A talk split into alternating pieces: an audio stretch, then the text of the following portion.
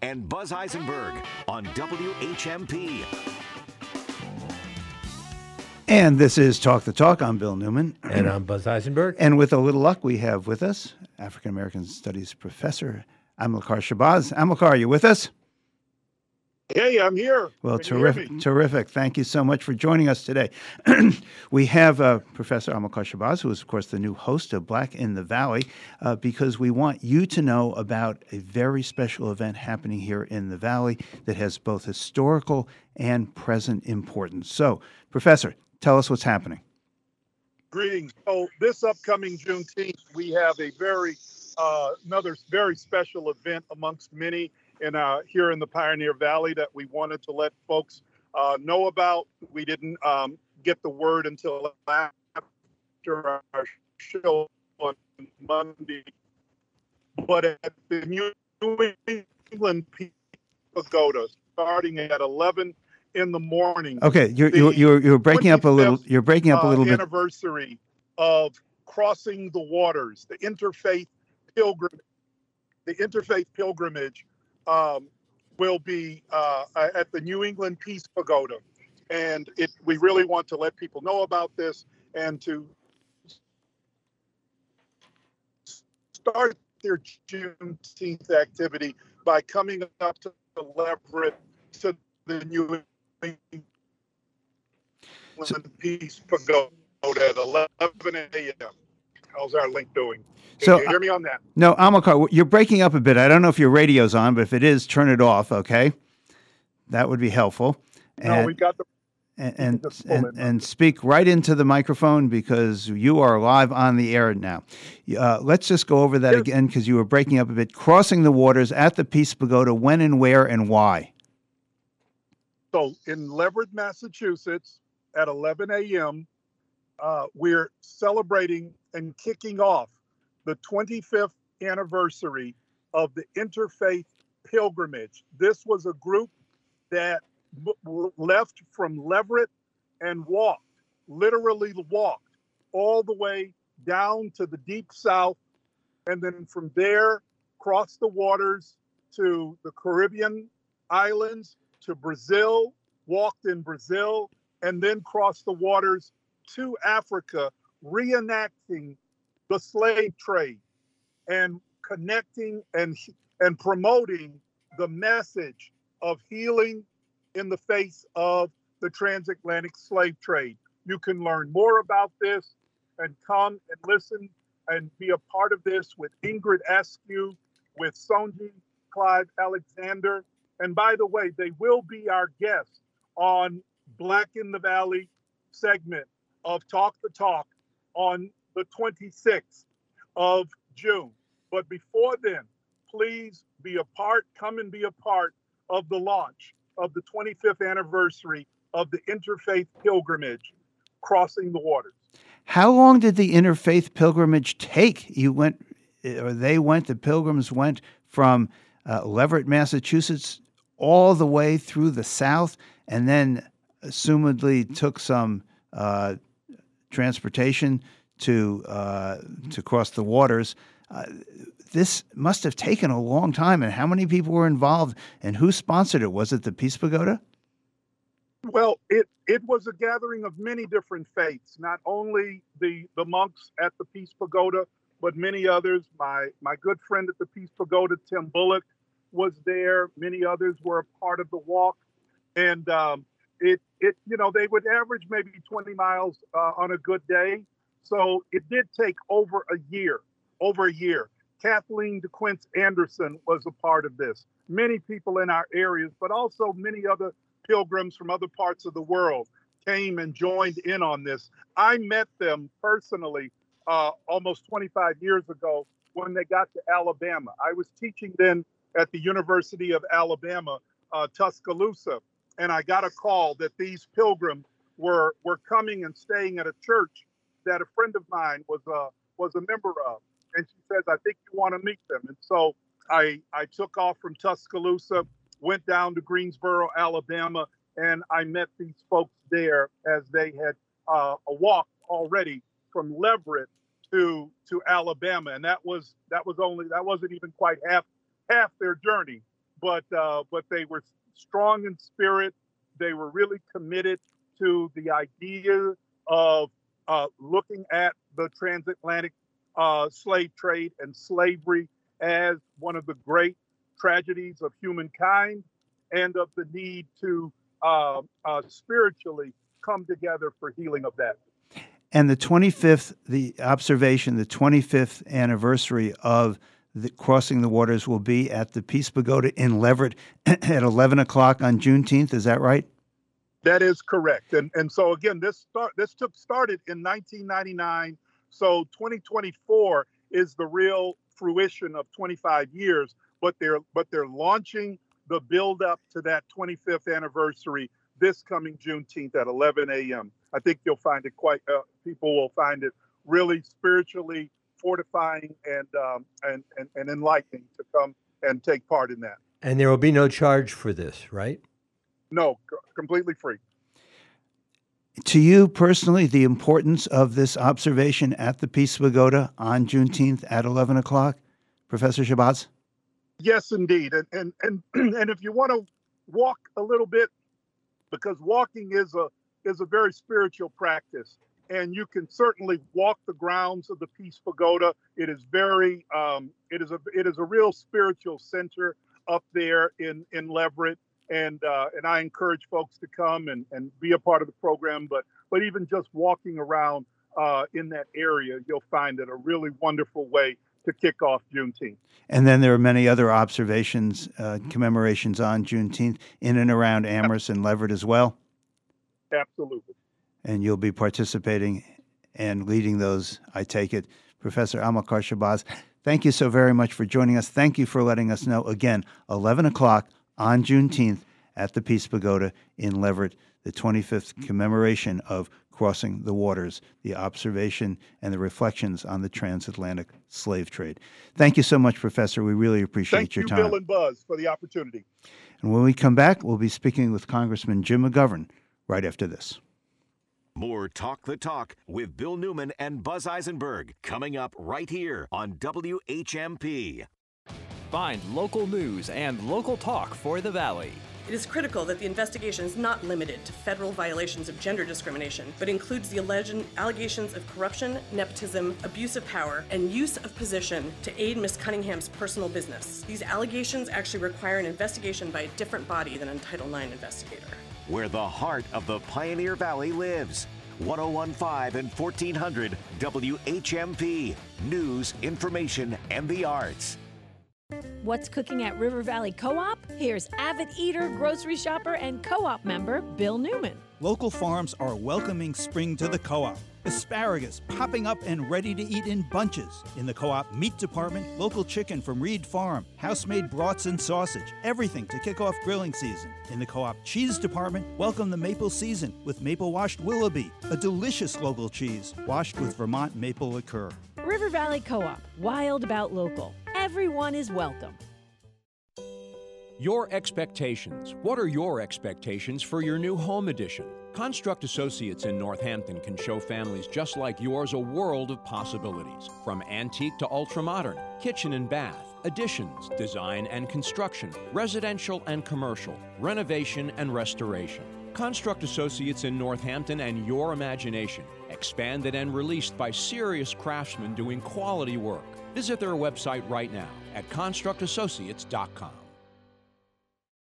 You love your car. We all do. It's part of our DNA. If your vehicle gets into an accident, the people to turn to are the collision experts at Fort Hill Collision Services in Amherst. Fort Hill lets you leave your concerns at the door. They'll fix your vehicle to better than factory standards and deal with your insurance company from start to finish. Fort Hill is locally owned and operated. They're part of the community and they guarantee the work they do every time. Trust Fort Hill Collision Services, Route 9 Amherst, and online at forthillcs.com. You're listening to Talk the Talk with Bill Newman and Buzz Eisenberg. WHMP. We welcome to our show and back to our show Congressman Jim McGovern. We really appreciate him being with us every month. And I would like to begin, Congressman, by asking you about the t- New York Times article yesterday. Let me quote a couple of sentences under the heading Congressional Memo Actions of GOP Rebels Upend Rules of House. A couple of sentences. It has long been an axiom of the House majority vote against a piece of legislation put forth by your party if you absolutely must, but never, ever vote against the rule to bring that legislation to the floor. The article then goes on to describe what is meant by rules, and it has this paragraph quote, the situation left Democrats declaring that the Speaker had ceded control of the floor to what Representative James P. McGovern of Massachusetts, the senior Democrat on the Rules Committee, called the right wing's extreme right wing. Congressman Jim McGovern, could you please tell us what a rule is, why it matters, and what is happening in the House of Representatives? What is making it dysfunctional? And then we'll get to the whys. But help us understand procedurally what is going on here, please.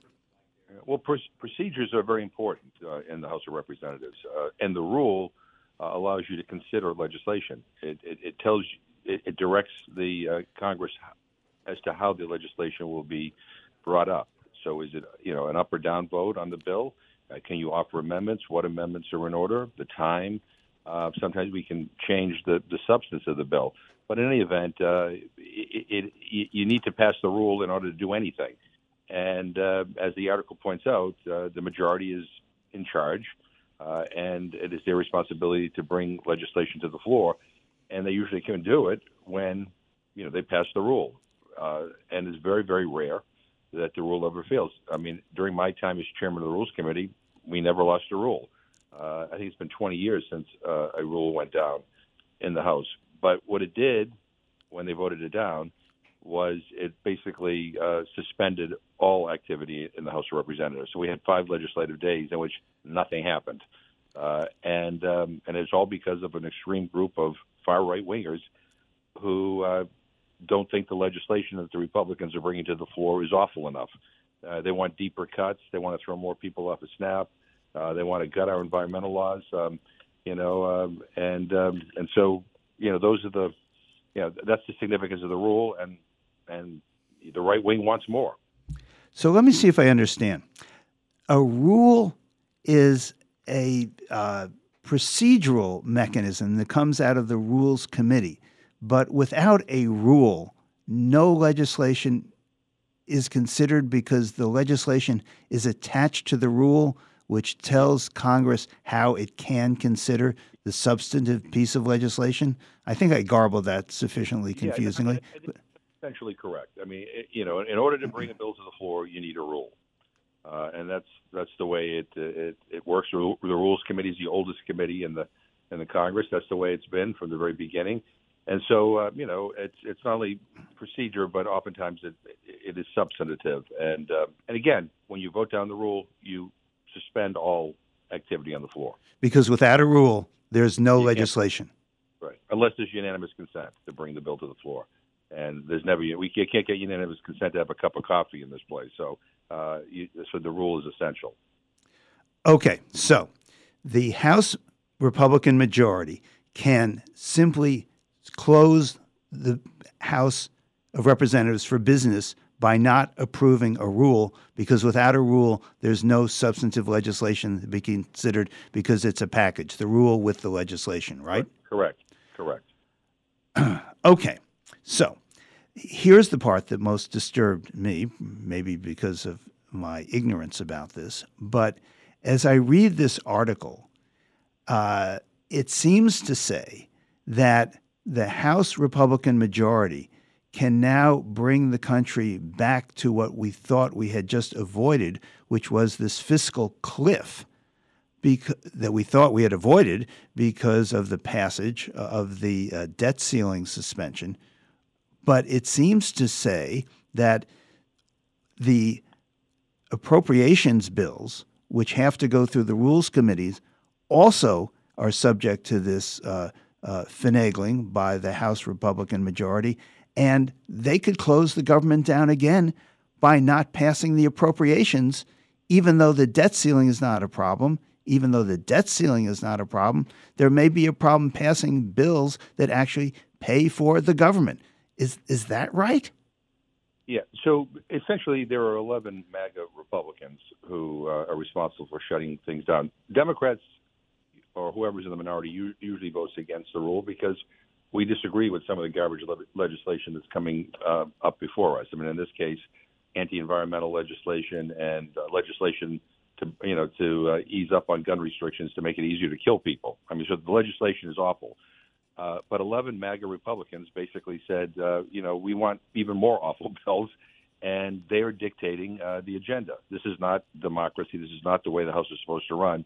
But they are saying to Speaker McCarthy, you know, that uh, they're going to use their leverage to get deeper cuts uh, in appropriations, to, to, to kind of renege on the agreement uh, that Biden and the Republicans made uh, to raise the debt ceiling.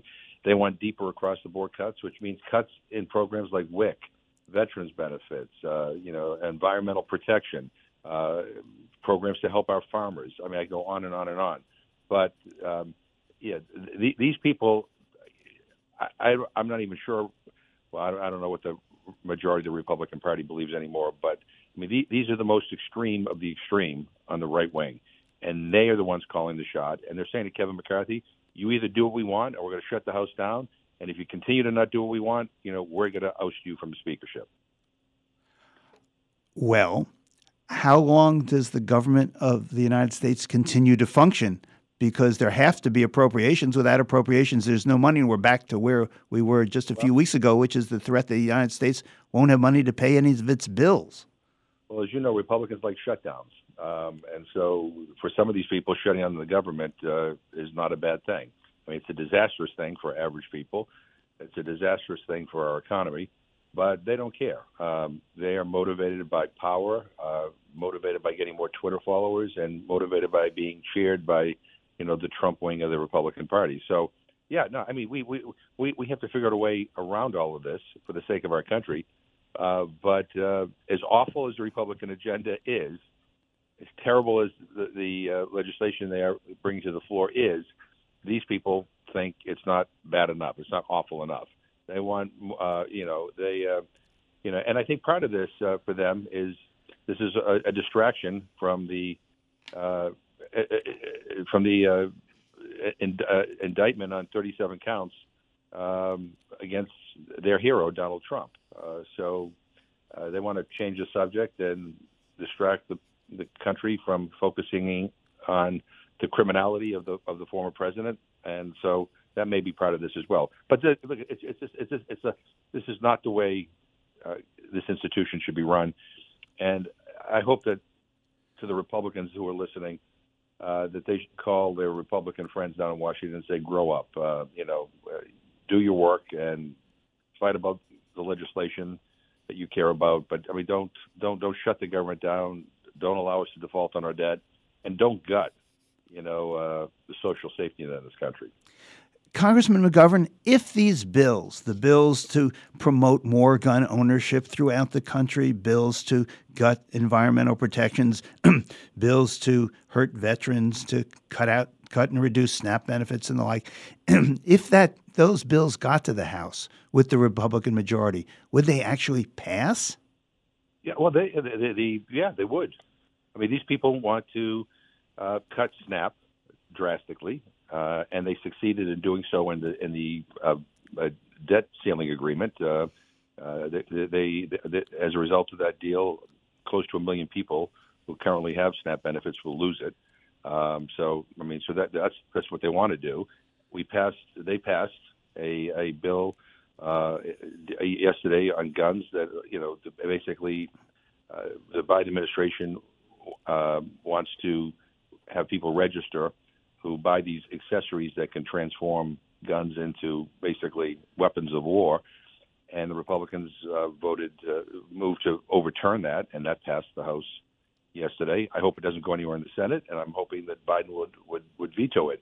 But again, you know, we have more guns than people in this country, and their priority is, you know, putting more guns on the street, uh, overturning any kind of regulation um, that would require anybody to register.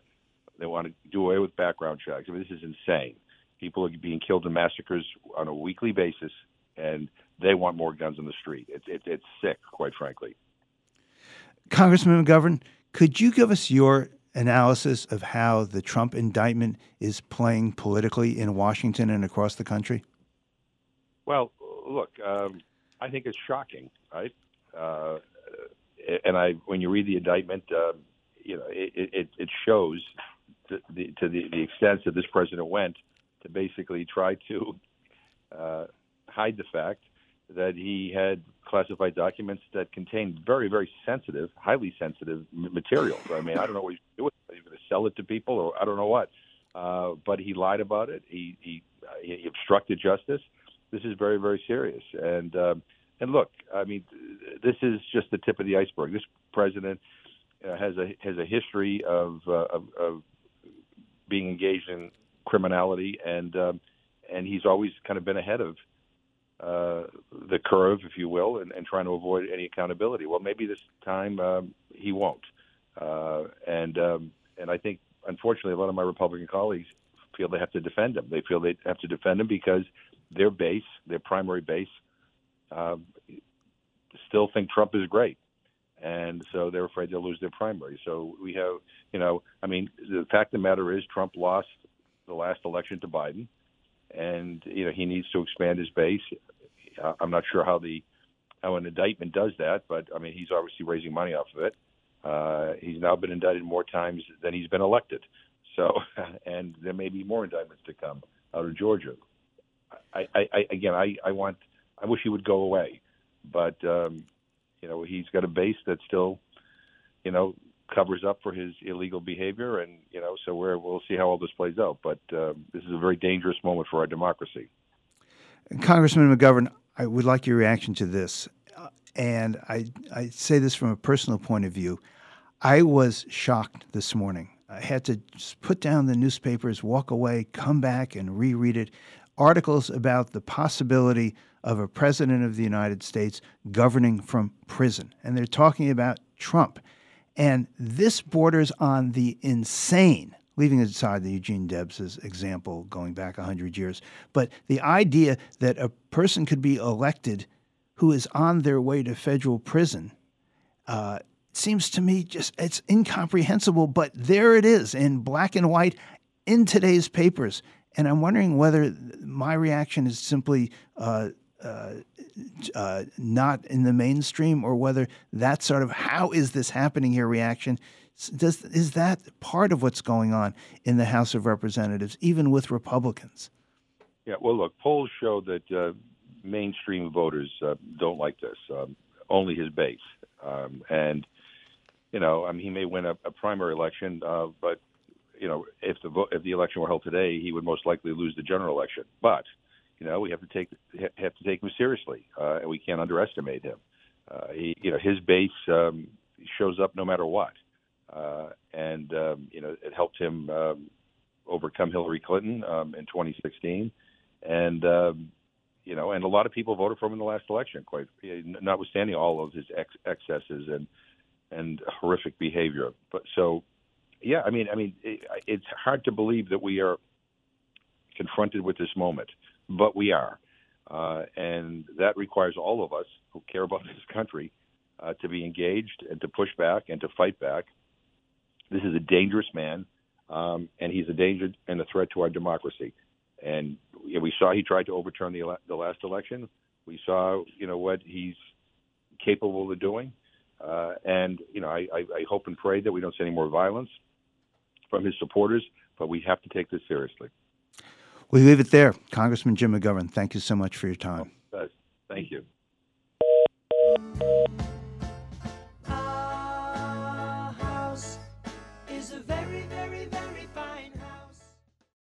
You're listening to Talk the Talk with Bill Newman and Buzz Eisenberg. For WHMP News, I'm Jess Tyler. The Northampton Housing Authority will take over the Easthampton Housing Authority for the next three years. The NHA will receive an annual fee of just over $118,000 to manage the properties. The decision comes after the resignation of Easthampton's executive director, Deborah Walker, for personal reasons. There are approximately 200 adult tenants living in 188 units at Easthampton's Housing Authority, properties that include more than 50 buildings citywide. Kara Leeper, NHA's executive director, tells the Gazette the contract stipulates that Easthampton can cancel the agreement with a 60 day notice if they are not satisfied with Northampton services. The Northampton City Council is giving the green light to pay raises for the mayor, city councilors, and school committee members. The recommendations come from a report by the Elected Officials Compensation Advisory Board shared at a May council meeting.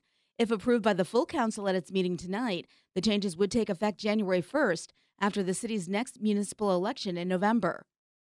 There is an active investigation after a Bernardston patrol officer stopped a suspicious vehicle resembling a police vehicle Tuesday night. The individual driving the car was arrested for numerous charges and, according to Bernardston police, was wearing a tactical vest, wearing a badge resembling a police badge, and armed with a handgun, handcuffs, knives, and other police style equipment. The individual is expected to appear in a dangerousness hearing, and the Bernardston Police Department assures there is no current known threat to the public. Mixture of sun and clouds today, a few scattered showers this afternoon, a high of 76 to 80. Scattered clouds tonight, evening temperatures in the 70s, an overnight low of 54 to 60. Mostly cloudy tomorrow with showers and thunderstorms developing in the afternoon, a high of 76 to 80. Saturday looks wet. I'm 22 News Storm Team meteorologist Brian Lapis, 1015 WHMP.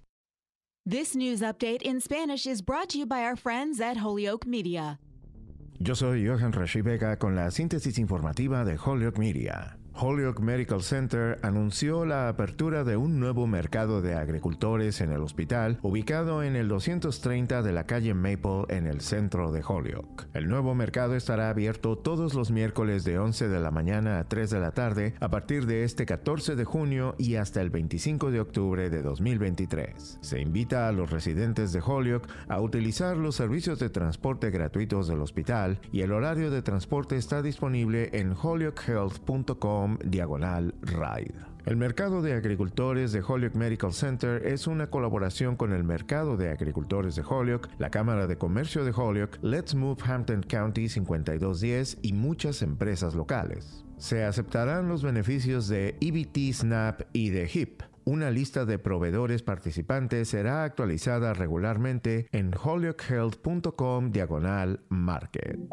En otras informaciones, Donald Trump se convirtió en el primer expresidente en enfrentar a un juez por cargos federales cuando se declaró inocente en un tribunal de Miami el martes de docenas de cargos por delitos graves que lo acusaban de acumular documentos clasificados y negarse a las exigencias del gobierno de devolverlos. La cita histórica en la corte centrada en los cargos de que Trump manejó mal los secretos del gobierno que como comandante en jefe se le encomendó proteger, inicia un proceso legal que se desarrollará en el apogeo de la campaña presidencial de 2024 y tendrá profundas consecuencias no solo para su futuro político, sino también por su propia libertad personal. Los cargos conllevan una pena de prisión de un año en caso de una condena. Yo soy Johan Rashi Vega y esta fue la síntesis informativa de Holyoke Media a través de WHMP. This news update in Spanish has been brought to you by our partners at Holyoke Media. You're listening to Talk the Talk with Bill Newman and Buzz Eisenberg, WHMP. We welcome back to our show Dan Crowley, who is the editor of the Daily Hampshire Gazette and the Greenfield Recorder and the Athol Daily News. We want to share with you as much as we can, as much as Dan can share with us, uh, what happens at our local papers of record. How is the news reported? Why is it reported? Why are certain stories given the prominence that they are? And why are other stories, well, not covered as much? I'd like to start that discussion today, Dan Crowley, by asking you about a story on the front page of today's Daily Hampshire Gazette with the banner in red, Hampshire Franklin counties, and the headline Journalist sues District Attorney's Office Freelance rider claims DA blocked details of police misconduct violating public records law. It seems like a big story. The district attorney's office is being sued for essentially lack of transparency. How do we know about the story? Where is it going? Well, it's a lawsuit, so we know about it. It was filed in the courts. And uh, this is someone that's been um, filing a number of public records requests, I think hundreds uh, in the story. Uh, looking, seeking access to records, uh, police misconduct, police uh, complaints about police officers uh, filed with district attorneys, and um, has been engaged in this public records battle. Looks like across the state.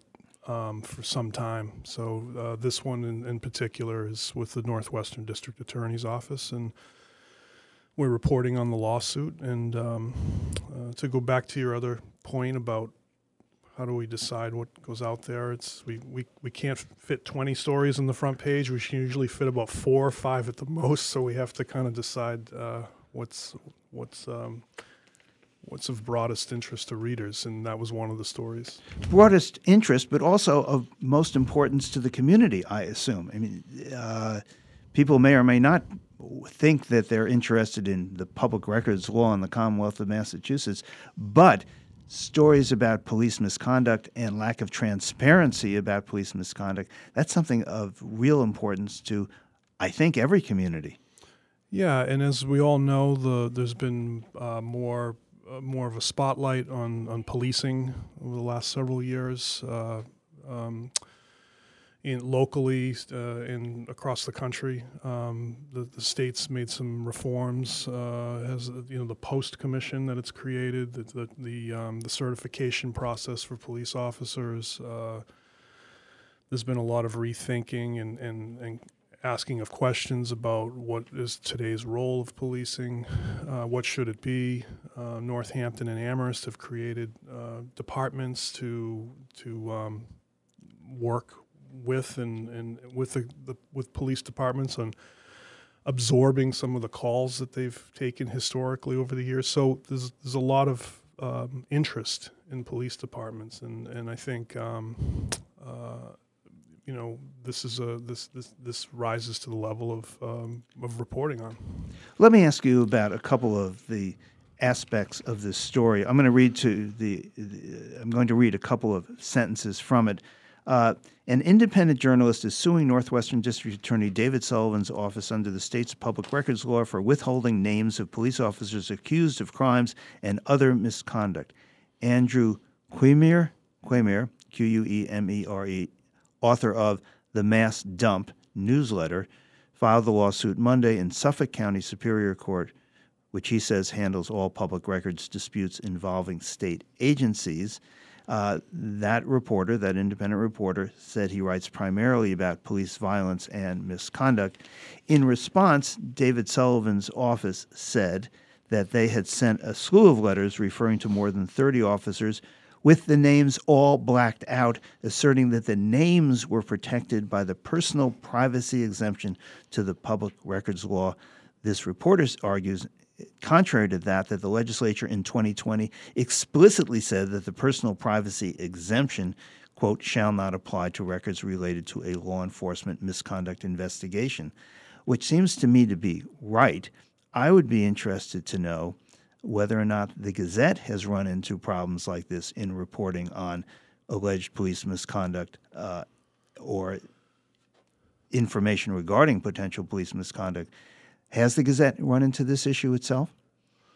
We have. Uh, and, I, and I don't want to single out the DA's office on that. We've had public records battles over the years with police departments to get information uh, in, pu- in what we believe have been public records about internal investigations within departments. So that has been, uh, we're not alone in that way as a newspaper. Um, I, I, think a lot of papers over over time. Have, have Worcester, the Worcester Telegram Gazette has had some big cases uh, over the years, and um, so it's not uncommon.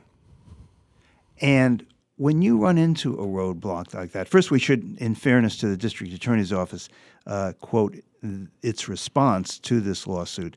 And it's this we would welcome guidance from the attorney general's office the legislature and or the judiciary regarding whether our interpretation of the public records statute is correct according to the written statement from the district attorney's office saying hi we welcome being sued I don't think so. I don't think they really welcome being sued, but I do think that is a very politic way of saying, yeah, whatever the uh, decision is in this case, we'll abide by it. And if we have to give up the names of the officers, uh, we will.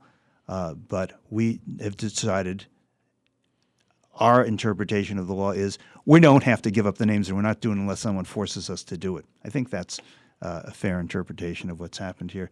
I'm getting something between a smile and a grimace from you, Dan Crowley. What do you say?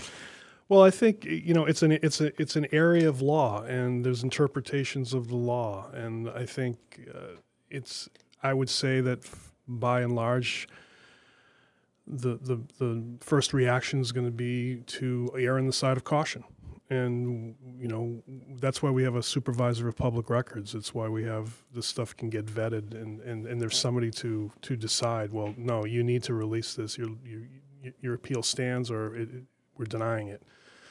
Right, and we should probably note that the way this works is that a person, often a reporter, but not always, it could be anyone else, makes a public records request to a state agency.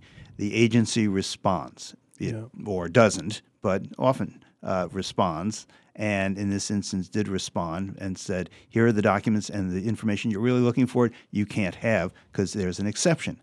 Uh, there is an appeal to the supervisor of public records and or an appeal to the courts and that's where this stands at this point. This case is in Suffolk County Superior Court. And I also, Dan Crowley, if you agree with me, uh, there's a couple of other complications here. Number one, when there's an ongoing investigation, somebody just accuses Bill Newman of doing committing a crime, and there's an investigation. You don't put Bill Newman's name out there associating it with that crime until you know that it's a legitimate thing. So yeah, but this is different. Well, this is this is the police officers. This is not a civilian. This is, this is they were talking about public officials who are public officers. I don't know what we're talking about, and we don't either. And the, the second thing is there are certain personnel protections, even for police officers, that might be play, at play here. We don't know what what you know those volumes of information contained. Uh, I certainly think I'm really glad that our local newspapers are seeking more sunlight and, mm-hmm. and making things more transparent. That's what your job is. At the same time, I, I, there are complications in this arena. Yeah, there's there there certainly are some areas. Are are things uh, are complaints made in someone's line of work? Are they or, are they made in, in their private life? Uh, those those probably there's probably some of that in any district attorney's office. Um, that said, I'd be interested to know from the newspaper's point of view if you have information about a public official and a police officer is a public figure. Is that treated differently in terms of what you would report than, for example, if there were an accusation against, in Buzz's example, a civilian? Yeah, I mean, there's a higher. I mean, the, they're public officers, the public officials, so there's a there's a different you know they're on a different they're in a different category. And you would be more likely to report on that than, uh, in other words, an accusation against a public official that has some credibility um, is newsworthy, I think, uh, in and of itself. An accusation against Buzz Eisenberg um, for allegedly having asked an improper question, um, not so not so interesting and he deserves the privacy of maybe it's a, just a bad accusation, whereas the public official maybe doesn't get that kind of consideration from the paper. Well, we make considerations for, for everybody when there there's an accusation against somebody, and you need to weigh: is this is this what does it have weight? Is it is it in the public interest? Uh, is this something that's you know makes sense to, to be reporting on. I mean, you, sometimes common sense comes into play. so Dan, behind the curtain, yeah. is the conversation we're having right now, is that what happens? Do you have this conversation with your reporter and others about whether this is a, an accusation that we should print or not? Yeah, and and I, have said this before. If we are going to report on on something that's uh, could be detrimental to to somebody's um, work that they're doing in public office, they, they're going to get every opportunity to, to, um, to respond about it and to, uh, to talk about it. I'd like to ask you in that regard about a story that's on the front page of the Greenfield Recorder today. And I'd like to know how you follow it up. The headline is Mayor's Chief of Staff to Resign. Buzz, how do you pronounce her name? Uh, Let's well, Danny is what they say. It's Danielle, but Danny. Danny Letrenou. Letourneau. Letourneau. Thank you, Danny Latruno. Danny Latruno, Mayor Roxanne Wedegartner's chief of staff since she assumed office in 2020, has announced her plans to resign effective July 7th in a notice sent to department heads and city councilors this week. Pronounce your last name for me again, please. Latruno. Latruno said that while she is overwhelmingly proud of the work we've done un- together under the mayor's leadership over the last three and a half years, she is taking a sabbatical, huh, an adult gap year, as she put it. Well, this is a big deal. Uh, in our local cities, this executive office is not brimming with people. There are. A it's also the intrigue comes from the fact that Roxanne Wedegartner has been kind of embattled in you know over the police issue and, and other issues. So that that sort of adds intrigue to this story, Mhm. I think. And so, how will the recorder follow it up? How does the g- recorder say, okay, this is interesting, we're going to get more information if we can? Or does the official announcement kind of put a barrier into the potential investigations of, is there a bigger story here?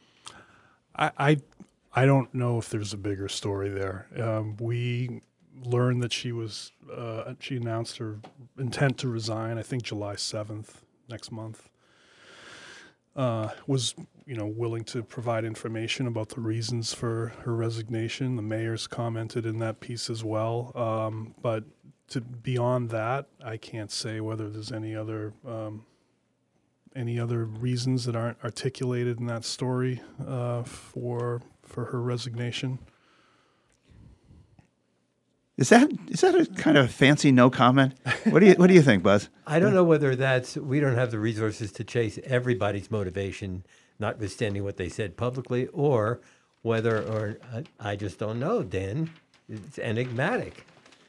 And the sto- and the, and, the, and, the, and and the noise that you hear is indeed the uh, uh, uh, sound of newspapers being turned to the jump By the newspaper editor. by the newspaper editor. We're going to take a quick break. We're going to come back. We're going to talk about pay hikes for elected officials. We're going to talk a journalist.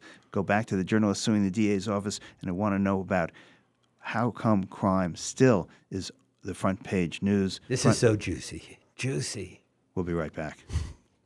Oh, newspapermen meet such interesting people. They wallow in corruption, Are we off? crime, and gore. Ting-a-ling-ling, city desk. Pull the press, pull the press. Extra, extra, read all about it. It's a- This is Talk the Talk with Bill Newman and Buzz Eisenberg. How many great books have you read? What's the next great book you'll read? Find it at the Northampton Outdoor Book Fair this Saturday. 10 bookstores, including Broadside, thousands of books, a book browsing paradise. Yes, there's fiction. Yes, there's poetry and children's books, first editions, limited editions, art books, signed books. For a book lover, it's an afternoon in book heaven. Join Broadside and 10 more bookstores for the Northampton Outdoor Book Fair in the plaza behind Thornes this Saturday, June 17th, 11 to 6. What's the next great book you'll read? Some people make insurance sound so simple.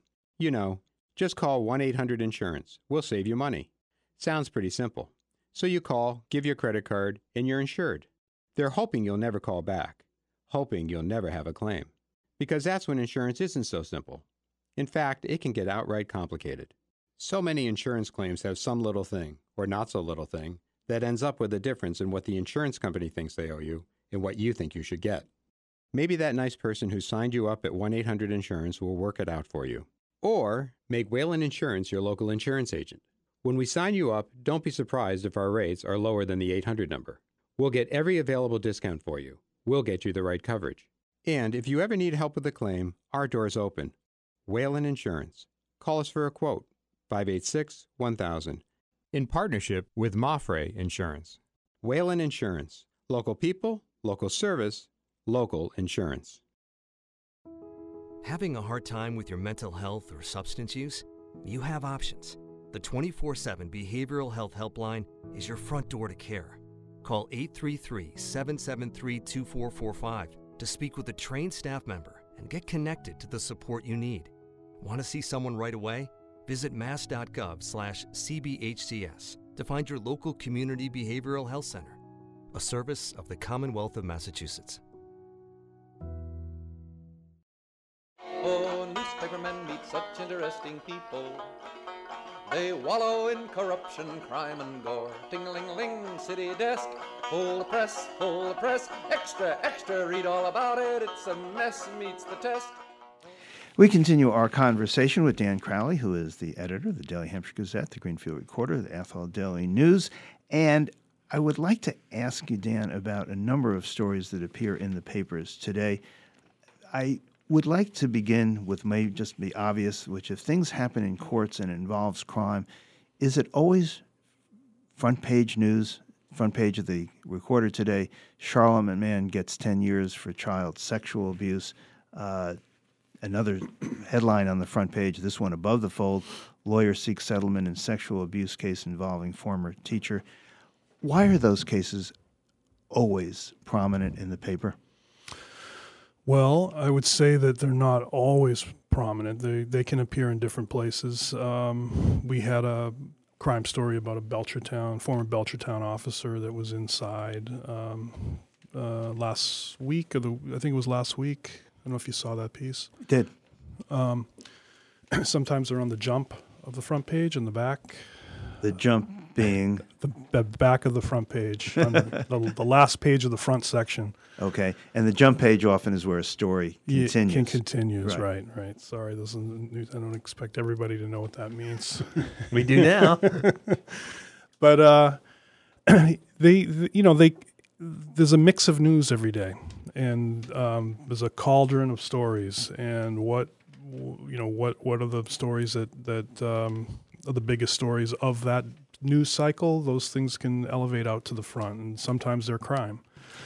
I'd be The, the, yeah. the top story there, the um, the lawyers that were out outside Deerfield Academy. That's an that's been an ongoing case involving several former students over over the years um, during a former teacher's time. So that's been uh, that's not something that just popped out of nowhere. That's um, that's here's another uh, allegation from another former student of sexual abuse. Um, so so um, that that's why that is up front, um, and and how the school's handling it.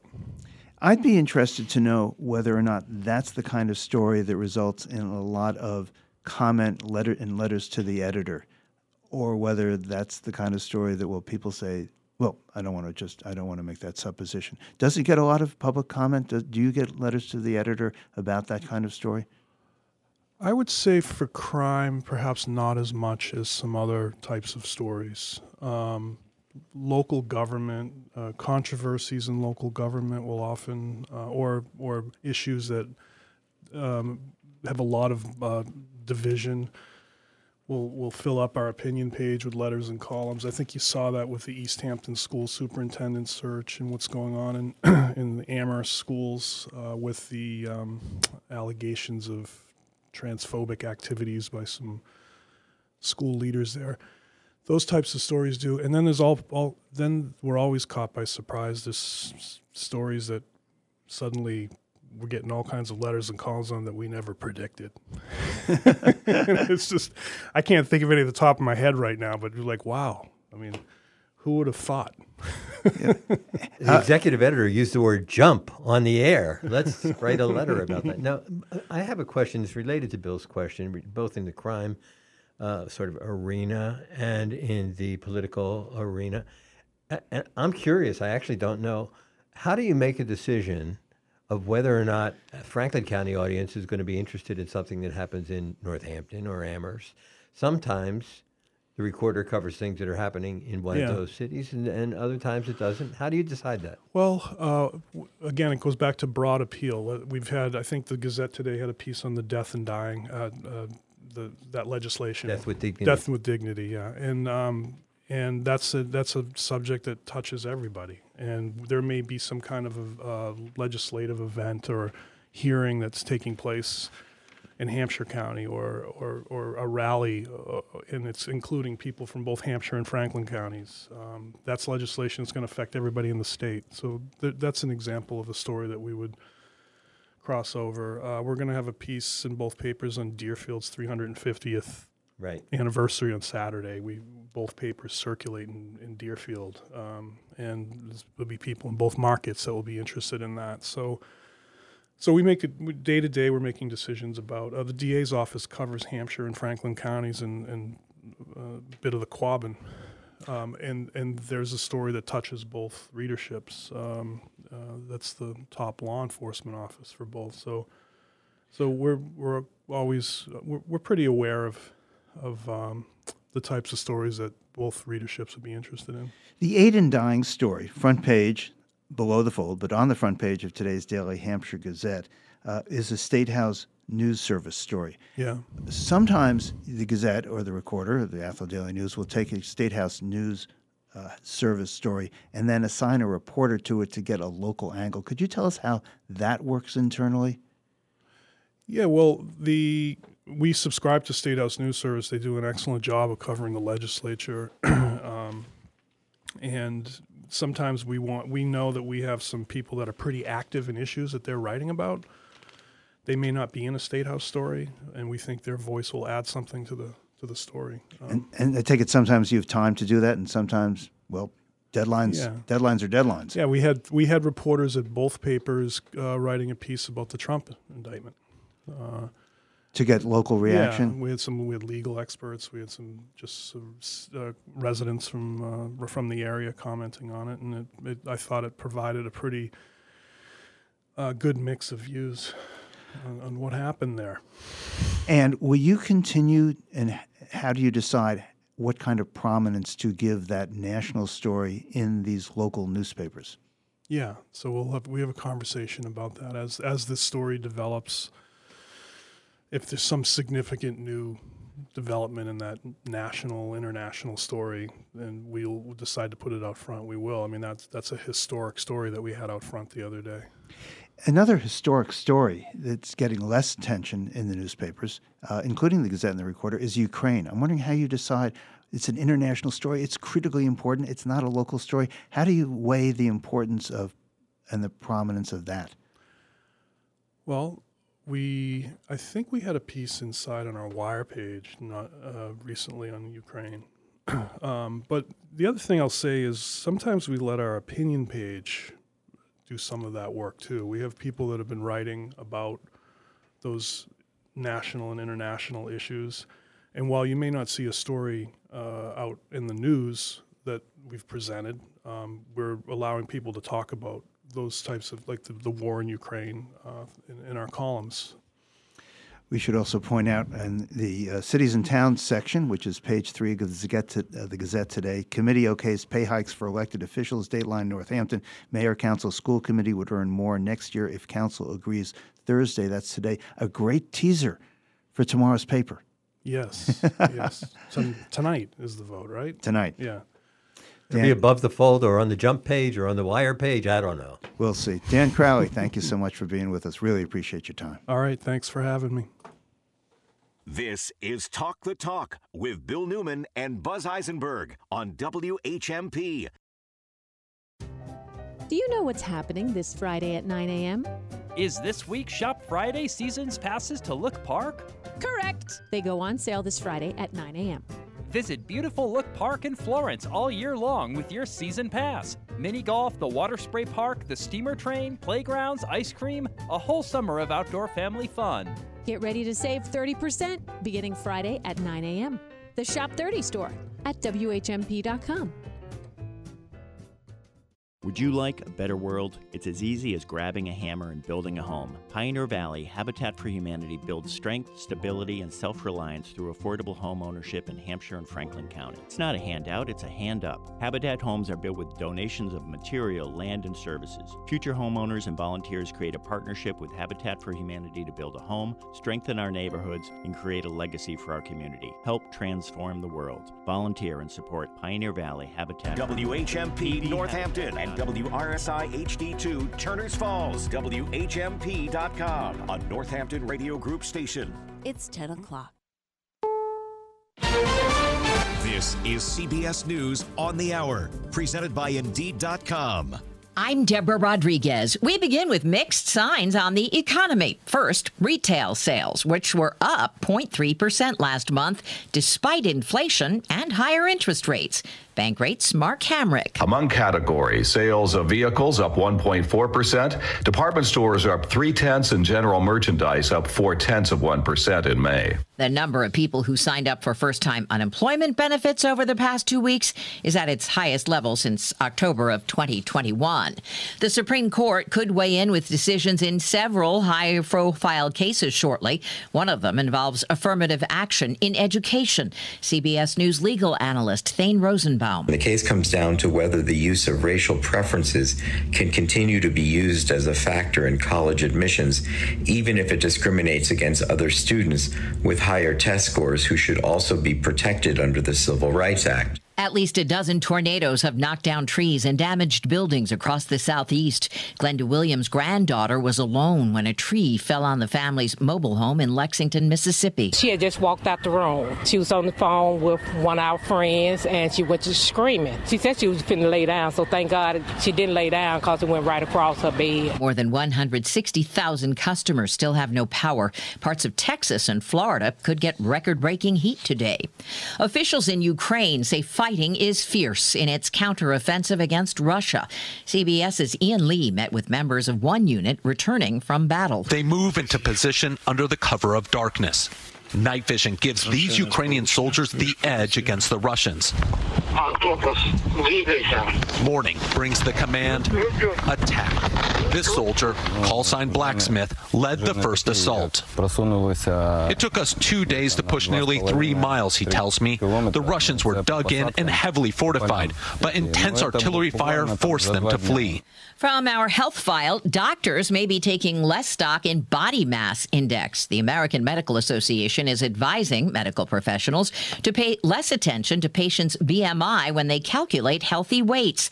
The AMA says other factors like body composition, belly fat, waist circumference, and genetics are just as important. The All Muslim City Council in Hamtramck, Michigan has banned LGBTQ plus flags from publicly owned flag poles. Lawmakers say it's about respecting religious rights. Darren Shelton, who runs the local theater, sees it differently. In my opinion, it is the city council's nuclear option to make sure that this flag cannot be hung up on government property. This is CBS News. Need hires who dazzle without the hassle? You need Indeed. Their powerful platform helps you attract, interview, and hire candidates all in one place. Visit Indeed.com slash credit. This episode of Ion Travel is brought to you by Viking, providing all-inclusive voyages on rivers, oceans, and lakes around the world. Designed for curious travelers with interest in science, history, culture, and cuisine. Viking Chairman Torstein Hagen often says Viking offers experiences for the thinking person, with no children and no casinos on board.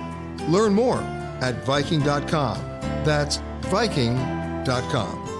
Adopt US Kids presents What to Expect When You're Expecting a Teenager. Learning the lingo. GOAT, G O A T, acronym, stands for Greatest of All Time. As in, spaghetti sandwiches for dinner? They're my fave. Dad, you're the GOAT. You don't have to speak teen to be a perfect parent. Thousands of teens in foster care will love you just the same. Visit adoptuskids.org. Brought to you by the U.S. Department of Health and Human Services, Adopt U.S. Kids, and the Ad Council. For WHMP News, I'm Jess Tyler. The Northampton Housing Authority will take over the Easthampton Housing Authority for the next three years. The NHA will receive an annual fee of just over $118,000 to manage the properties. The decision comes after the resignation of Easthampton's executive director, Deborah Walker, for personal reasons. There are approximately 200 adult tenants living in 188 units at Easthampton's Housing Authority, properties that include more than 50 buildings citywide. Kara Leeper, NHA's executive director, tells the Gazette the contract stipulates that Easthampton can cancel the agreement with a 60 day notice if they are not satisfied with Northampton services. The Northampton City Council is giving the green light to pay raises for the mayor, city councilors, and school committee members. The recommendations come from a report by the Elected Officials Compensation Advisory Board shared at a May council meeting. If approved by the full council at its meeting tonight, the changes would take effect January 1st after the city's next municipal election in November. There is an active investigation after a Bernardston patrol officer stopped a suspicious vehicle resembling a police vehicle Tuesday night. The individual driving the car was arrested for numerous charges and, according to Bernardston police, was wearing a tactical vest, wearing a badge resembling a police badge, and armed with a handgun, handcuffs, knives, and other police style equipment. The individual is expected to appear in a dangerousness hearing, and the Bernardston Police Department assures there is no current known threat to the public. Mixture of sun and clouds today, a few scattered showers this afternoon, a high of 76 to 80. Scattered clouds tonight, evening temperatures in the 70s, and overnight low of 54 to 60. Mostly cloudy tomorrow with showers and thunderstorms developing in the afternoon, a high of 76 to 80. Saturday looks wet. I'm 22 News Storm Team meteorologist Brian Lapis, 1015 WHMP. This is Talk the Talk with Bill Newman and Buzz Eisenberg on WHMP. And welcome to our show. I am Buzz Eisenberg. And I'm Bill Newman. And this is Thursday, and it is that time which we always look forward to during the week when Brian Adams will bring guests that are as informative as they are important in what they can tell us about the world in which we live. Brian, who do you have with, with us this week? Well, let me set up for a moment, Buzz. Set it up. Um, Buzz, you're from Ashfield. You're always talking about how wonderful Ashfield is. Ashfield centric. Ashfield centric, that's for sure. Ashfield being the center of the universe, as, as you like to, to tell us. And one of the great things about living in Western Massachusetts is the hill towns. Um, the Ashfields and the Cummingtons and all of those wonderful places that are just so beautiful. And one of the reasons why the hill towns remain as beautiful as they are are the efforts of folks to really protect that valuable land that is out there at a local level, at a state level, at a regional level. And one of the organizations that does a marvelous job in trying to protect some of the land out there is the Hilltown Land Trust. And today we're so delighted to have with us Sarah Welch. Sarah Welch is the Community Engagement Coordinator with the Hilltown Land Trust and one of the ones responsible for maintaining and stewarding and educating folks about some of the 5,000 acres of land that the Hilltown Land Trust has protected and continues to steward. 5,000 acres, Sarah. Can you tell us about some of those 5,000 acres? Sure, and thanks so much for having me on, Brian. It's really wonderful to be able to share with people what makes me love living in the Hilltowns and is one of the ways that I can give back to the landscape that's given me so much. I moved to the Hilltowns four years ago, and the thing that brought me there was the hiking trails. I was at a stage in my life where I was really craving connection to nature. And I found a lot of solace on the trails, many of which I didn't realize at the time were protected by Hilltown Land Trust and uh, cared for by land trusts and trails committees and volunteers across the area we have about 10 public trails that are open all across the hill towns in a 13 town region from Windsor over to Conway, down to Westhampton, and over to Chester. And one of the first places that I found myself in was our Breckenridge Sanctuary in Williamsburg. It's right off of Route 9. It's really easy to get to. And one moment you're standing at the edge of a parking lot on this busy, busy for us highway, and you take just a few steps and you drop into this beautiful stream valley, the Blake Brook, which is a trout stocked tributary of the Mill River, runs through this particular place. And it's like all of the sound of the road drops away, and you hear birdsong, the sounds of the brook, there's a beautiful bridge there that was constructed first by the um, Student Conservation Association a couple years ago, and then again by the Williamsburg Trails Committee. And I really love that place because it's where this peaceful way to approach nature and be on the land intersects with some really beautiful ways that humans have cared for it as well. And that's just one of the places we can serve, but it's one of my favorites. Uh, sounds beautiful, and we certainly encourage all of our listeners to get out there, not just our older listeners, but younger listeners as well, or listeners with, with younger folks in their lives. One of the things that really concerns me, Sarah, is um, kids these days. I'm going to sound like an old curmudgeon. Kids these days Um, one of the things about about uh, certain kids these days is they're not getting outside. They're screeniacs. They're addicted to their screens. It's really hard to disconnect from uh, social media, from computer games, from staring at, at your phone. Um, you're the community engagement coordinator. Part of your job is to get folks out. How do you get kids to reconnect or to connect at all with the wild, to get them into some of these marvelous trails, uh, some of these 5,000 acres that the, that, that the Hilltown Land Trust helps preserve? You know, it's funny. I think adults could actually stand to learn a lot about connecting with nature from children. Children, especially in my experience as a AmeriCorps member with the Hilltown Land Trust serving in this role, ha- brings so much curiosity to their experiences in nature. They're the ones who are on the ground looking at what's in their field of vision. They're inching along the trails, wanting to roll over logs and pick up sticks and see who's underneath there. And I think that the leap from what we might think of as being stuck in technology to engaging with nature is, is actually quite short for a lot of children.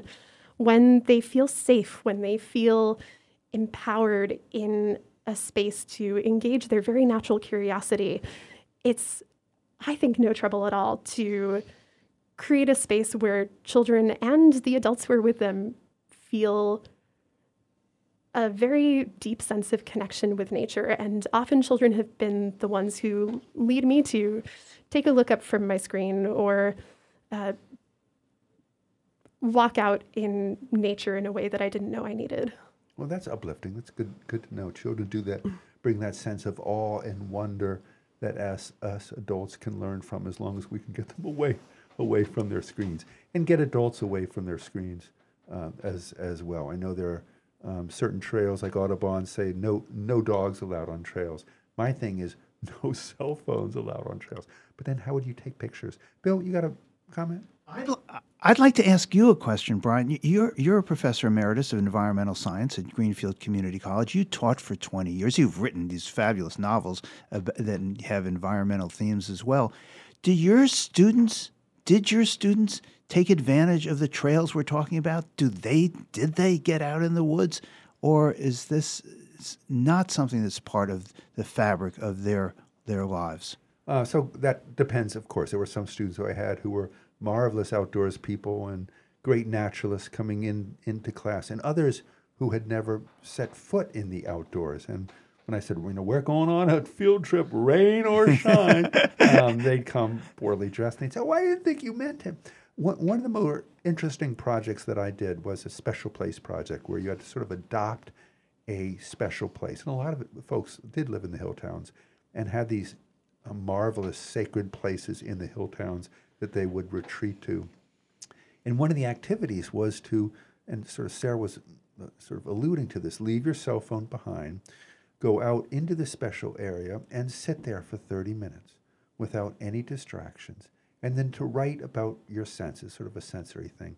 And I know this sounds sort of, uh, you know, I don't know about this, but students would come back and write. Maybe they were feeding me what I wanted to hear. Oh my goodness! I mean, it was amazing to be disconnected uh, from uh, social media for 30 minutes. For th- all we're talking about is 30 minutes here. I know sort of profound rev- revelation about the beauty of nature. And I do hope that um, once you, as Sarah said, once you get that initial connection in, you can be hooked in pretty quickly to the to the to the marvelous stuff that is out there. Um, Sarah, you do a lot of the programming for Hilltown Land Trust. Can you talk about some of the programs, educational programs coming up that you're involved in? Sure. I think there's a great tie in here in that, you know, I really believe that it's on us as people who share connection to nature to make it more welcoming and make it a space where we invite people in, regardless of prior experience level. And public programming is a great way to do that. We have just this weekend a public hike coming up at uh, one of the new loop trails that we've recently opened at our Conwell property in Worthington. It's this beautiful trail that hikes over a small mountain ridge called Eagle Nest Ridge and then drops down to this beautiful beaver pond where you can watch currently a heron family nesting in a tree in the beaver swamp. It's a really beautiful place, and something that I've discovered from hiking there is people don't know about the new loop trail. They hike on trails that were previously established and then they stop and turn around. And in order to get people to know about this beautiful place that they could be visiting, you have to tell them. So we have an opening ceremony hike that's happening this Sunday, 1 p.m. We still have slots available if anybody is interested. And along the way, we'll be chatting, socializing, something that I think is a really important outlet up here in the Hilltowns, and also taking in the wildlife and scenic beauty around us. We, if people want to find out more about that event, how do they find out? Sure. We have our website, hilltownlandtrust.org, and there's a bar at the top where you can click on Get Involved, and underneath that is a place where you can see all our events. And not only see the events, but go on the events, sign up for the events mm-hmm. and also participate in a whole lot of ways. Uh, giving money is one of those things that the that that the land trust is depends on volunteers um, to to be doing. Um, Sarah, I want to talk about uh, the fact that most of the hill towns, most of the land in the hill towns, is privately owned. Um, unlike Vermont, where we have the Green Mountain National Forest, or New Hampshire with the White Mountains, um, no federal land in Western Mass is you know nothing is under Forest Service or park. We have a couple big parks. I'm thinking of DAR in Goshen and Savoy and um, Erving State Forest on the other side. Um, but most of it is in private land. Do you work with private landowners in terms of setting aside land, doing things called conservation restrictions? Can you talk about that? all the time. We work with private landowners. This is a little bit out of my scope, and Sally Loomis, our executive director, is the person who deals primarily with land protection and uh, our land steward, Tim, uh, is also deeply involved in coordinating with our private landowners, but uh, people can do a lot to conserve land and take care of land, whether that's donating the land to a land trust or working with us to develop something called a conservation restriction, which basically means giving up certain rights on your land, like the right to develop it, in exchange for, not in exchange for, but it means that the land in that way becomes permanently protected. That's a permanent thing. Doesn't expire in 50 years, doesn't expire in 100. It's permanent protection. And that's one of the really important ways that we engage with people who then maintain this relationship to the land and have their own goals for stewarding and taking care of it. I'm thinking of someone who is working on a conservation restriction with us who uh, donated this CR conservation restriction on land we're protecting on the Goshen Ashfield line. She lived there for many years, had this deep connection to the land, and her goal was that it became remained a peaceful place for people to be in nature. There's these huge boulders that I know people climb and a beautiful wetland that features habitat for animals that require it, as well as a place to people for people to enjoy. And her goal was to give back to the community in this way. And by creating this conservation restriction agreement with her, we can help her do that. And there are tax incentives or benefits, is that correct? For landowners can uh, reap some economic issues from putting their land in conservation restriction. Is that correct? Yes, and Sally would be a great person to talk with about that. Great, yeah. We're talking with uh, Sarah Welch. Sarah is the Community Engagement Coordinator for the Hilltown Land Trust that serves all sorts of Western Massachusetts uh, Hilltown communities in preservation and conservation and community engagement and education. Uh, when we come back, Sarah, I want to talk a little bit about your relationship with the trustees of organizations, which is uh, trustees of reservations, which is a really interesting uh, partnership and I think unique in some of the, uh, the, the land trusts in the area. So stick with us. More Talk the Talk with Bill Newman and Buzz Eisenberg coming up right here on WHMP. I'm not sure if opposites attract, but most couples differ greatly in their views about household finances. I'm Frances Rayum, the money doctor, with Hug Your Money. Money is a very volatile topic, and most seem to either argue about it or rarely discuss it. A sort of division of labor emerges, one partner becoming the steward of household finances, the other less directly involved. This arrangement may work until a stressor is introduced college expenses, budgeting issues, impending retirement, etc.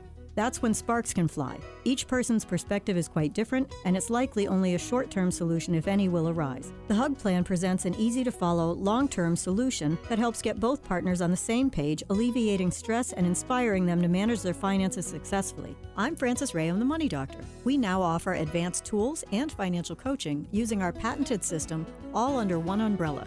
For more information and to schedule your free consultation, visit our website at hugyourmoney.com.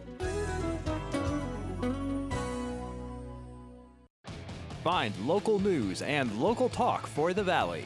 It wasn't necessary and it probably wasn't even appropriate. On the one hand, I don't want that to sound like I don't support schools. I have a long history of supporting schools, certainly longer than any one of those city councilors. Where the heart of the Pioneer Valley lives. 1015 and 1400 WHMP. News, information, and the arts. What's cooking at River Valley Co op? Here's avid eater, grocery shopper, and co op member Bill Newman. Local farms are welcoming spring to the co op. Asparagus popping up and ready to eat in bunches. In the co op meat department, local chicken from Reed Farm, house made brats and sausage, everything to kick off grilling season. In the co op cheese department, welcome the maple season with maple washed Willoughby, a delicious local cheese washed with Vermont maple liqueur. River Valley Co op, wild about local. Everyone is welcome. You're listening to Talk the Talk with Bill Newman and Buzz Eisenberg, WHMP. And we are back at Science and Sensibility with Professor Brian Adams and his uh, guest Sarah Welch of the Hilltown Land Trust. Uh, Brian, one thing I've never been clear about is what the jurisdiction is of the various wonderful land trusts we have here. And we do. We're surrounded by just wonderful organizations doing incredible work in land preservation. Uh, Sarah represents the Hilltown Land Trust. We have the Franklin Land Trust up in a little bit north uh, of us. We have the uh, Mount Grace Land Trust, which is North Quabbin. We have Kestrel Land Trust.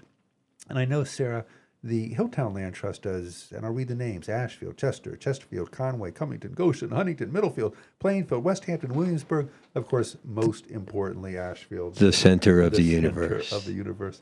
Um, Sarah, do, is there a collaboration between different land trusts? How is it just by geography? Um, how how do you do that? And also, can you talk about the relationship with the oldest statewide land conservation organization in the United States, which is the Trustees of Reservations?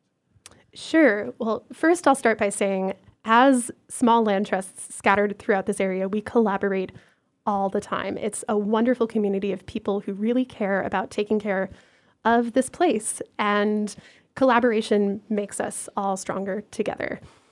The trustees and Hilltown Land Trust made the de- decision to formally affiliate several years ago, and it's ha- it's worked out great. Hilltown Land Trust has a permanent staff of three plus two AmeriCorps members, including myself. And as a small organization, there's so much that the trustees can help us with, from administrative backend to support to to people who are great at taking care of budgets in a way that we just don't have the capacity for. And it really helps us focus on our mission and be a stronger organization. And because of the affiliation, we can work together to conserve land. HLT conserves land on behalf of both HLT and HLT the trust. is Hilltown Land Trust. Yes, thank you. And and also on behalf of the trustees in this region. For example, we added 130 acres last year to the ski area up at Notchview in Windsor, and that was one collaboration between the two of us. Great cross country ski area uh, up in Windsor that the trustees administers, and now in collaboration with Hilltown Land Trust. Um, so it's not just geography, but it's also just collabs. As projects come up, you're able to work with with other Mhm. organizations. Um, for people who want to hike the trails, some of those at 5,000 acres, uh, are there trail maps available? Are there the trails vary in length for people looking for maybe uh, easier one? Are they rated by difficulty? How does that work? So, our trails on our currently 10 public properties that have trails open for folks to come and visit uh, vary a bit, but also because of the geography of where we sit, oftentimes what we're conserving are fairly small parcels of 100 to 200 acres. So our trails, our longest trail system uh, hits about five miles. That's at our Stevens property in Westhampton and Huntington. Really beautiful, rugged trails, some boulder scrambling, and it can take you all the way out to a beautiful beaver meadow at the turnaround of the trail.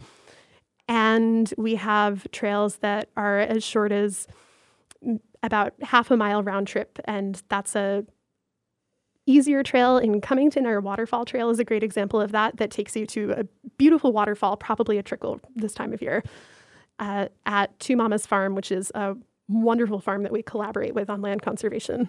Trickle Waterfall at Two Mamas Farm. What could be better than that? And an easy hike to to get there and back. Maybe after yesterday's rain, it's not a trickle. Maybe there's a after a good rain or in the spring, it's a really beautiful spot to visit. It's very kid friendly too, and you can stop and pick up some delicious maple syrup from the farm. So, what a wonderful job for you! You're doing trail maps now, updating those things with your graphic design uh, work, which is really exciting. When you're out on the trail, any uh, recent exciting encounters with wildlife? Um, we've all been. I, I, went on the beaver walk with you and the organization. Uh, we interviewed um, one of your volunteers about beavers, and then a week after that, someone got bit by a beaver. so don't swim in beaver ponds, I guess, at least at, at this point. But it, their their habitat, right, yeah. yeah. Um, any recent wildlife encounters you want to tell us about? We had a great wildlife capture on one of our trail cameras just last week. It's another beaver, but it's not just a beaver.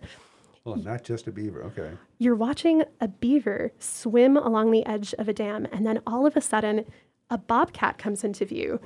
Beaver dams are a great resource for all kinds of wildlife because they can use them to cross waterways. And this bobcat is crossing on top of the beaver dam. The beaver looks at the bobcat, raises its tail, and smack thumps it back down into the water, which is its warning sign hey, get out of my house. And the bobcat goes, oh, okay, excuse me, and trots off. That, and that was Sarah Welch's impression of a bobcat saying, okay, I'm out of here. oh. And, and, this is all caught on film. On on film. Caught on wildlife camera. Uh-huh. We've received some really wonderful mentorship from Sally Nacer of C, uh, CR Wildlife Cams to start capturing some of our own wildlife camera footage and it's it's hard to catch a good piece of wildlife footage. Just the bobcat alone would have been phenomenal, but to catch a multi-species interaction on camera is actually incredibly rare. And so the fact that we were able to see this beaver behavior, how it defends its territory from a potential predator, is incredibly special. The video is up on our Facebook page, which is Hilltown Land Trust, and anybody can go and watch it. It's it hasn't gotten old for me, and I've watched it quite a few times. you gotta check that out. Beaver versus not versus Bob. Beaver and Bobcat. Let's not put them in. Communicating. Communicating. Listen, I hate to be a curmudgeon. I'll, I'll ask both you, Brian Adams, and, and you, Sarah Welch, the uh, of the Hilltown Land Trust, this question, which is in the news lately for good reason has been the lack of affordable housing in this region. It is a huge problem. And one of the criticisms of our wonderful land trust culture here, we should celebrate the fact that we conserve valuable, important land. At the same time, that means we're taking it out of availability for housing for a whole lot of people who can't otherwise afford the cost of housing in this region. Do you consider that, the, the land trust consider that as a group, as an individual trust? Brian, I don't know if you can answer that as well as Sarah. Sarah, you want to take a stab at that? Sure. I think it's a great question. It was actually one of the main themes of the most recent Massachusetts Land Trust Coalition conference earlier this year. Land trusts have a complicated history to grapple with, and one of the ugly histories of land conservation in the United States is that of dispossession, particularly of indigenous people and of low income folks living in areas that snob zoning conservation. Snob and I think that the land trust field is headed in a really interested, interesting and exciting direction right now where we're finding that affordable housing and land conservation can work together and provide something maybe better than either of the two alone.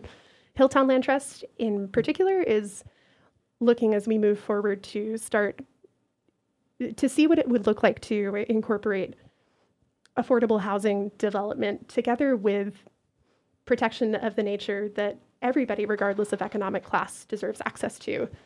And there's some great projects out in Eastern Mass that are happening right now. Stowe Land Trust, I don't have the details off the top of my head, but they've done some very valuable and important work on this topic. And I think it's good to be asking those questions. And it's and, and it's really tied in. If if, if you want uh, affordable housing, you want affordable housing in places that people can not just uh, get to uh, towns and shops and all in a in a in a in a quick way, but also in ways that perhaps lower income people can have access to nature, um, and that's really important. I know the city of, of Northampton, I think, is doing a really good job, part with Community Preservation Committee uh, um, monies to try to do that balance of, of set aside land um, for community conservation and recreation, but a portion of that land put into housing, um, which is which is which is really important. We've been talking with Sarah Welch. Sarah is the uh, community engagement coordinator with a wonderful land trust, the Hilltown Land Trust, representing lots of our hill towns. Sarah, one more time before we end, how can people get in touch with the Hilltown Land Trust? How do they access some of the trail maps, and how can they donate money if they see? And the event that's upcoming. And the events that are Sure. upcoming. hilltownlandtrust.org is the place to find all of the information that I'm about to share, but we would love to see folks at our upcoming events, which range from hikes to workshops to talks and ways to learn about and connect with nature. As always, we so appreciate the support of our members who do so much to take care of this land and support it financially. And we're always looking for volunteers who are as excited about taking care of these places as we are. And our website is a great place to get connected with all of those ways to contribute. Sarah, thanks so much for being with us and keep up the good work and keeping the hill towns uh, so marvelously green and beautiful and inviting for so many different folks. Thank you both. It was really an important and fascinating uh, picture of what the Hilltown Land Trust provides to all of us. We're going to be right back with Take Five, Tom Reney and Glenn Siegel right after this. You're listening to Talk the Talk with Bill Newman and Buzz Eisenberg. For WHMP News, I'm Jess Tyler. The Northampton Housing Authority will take over the Easthampton Housing Authority for the next three years. The NHA will receive an annual fee of just over $118,000 to manage the properties. The decision comes after the resignation of Easthampton's executive director, Deborah Walker, for personal reasons.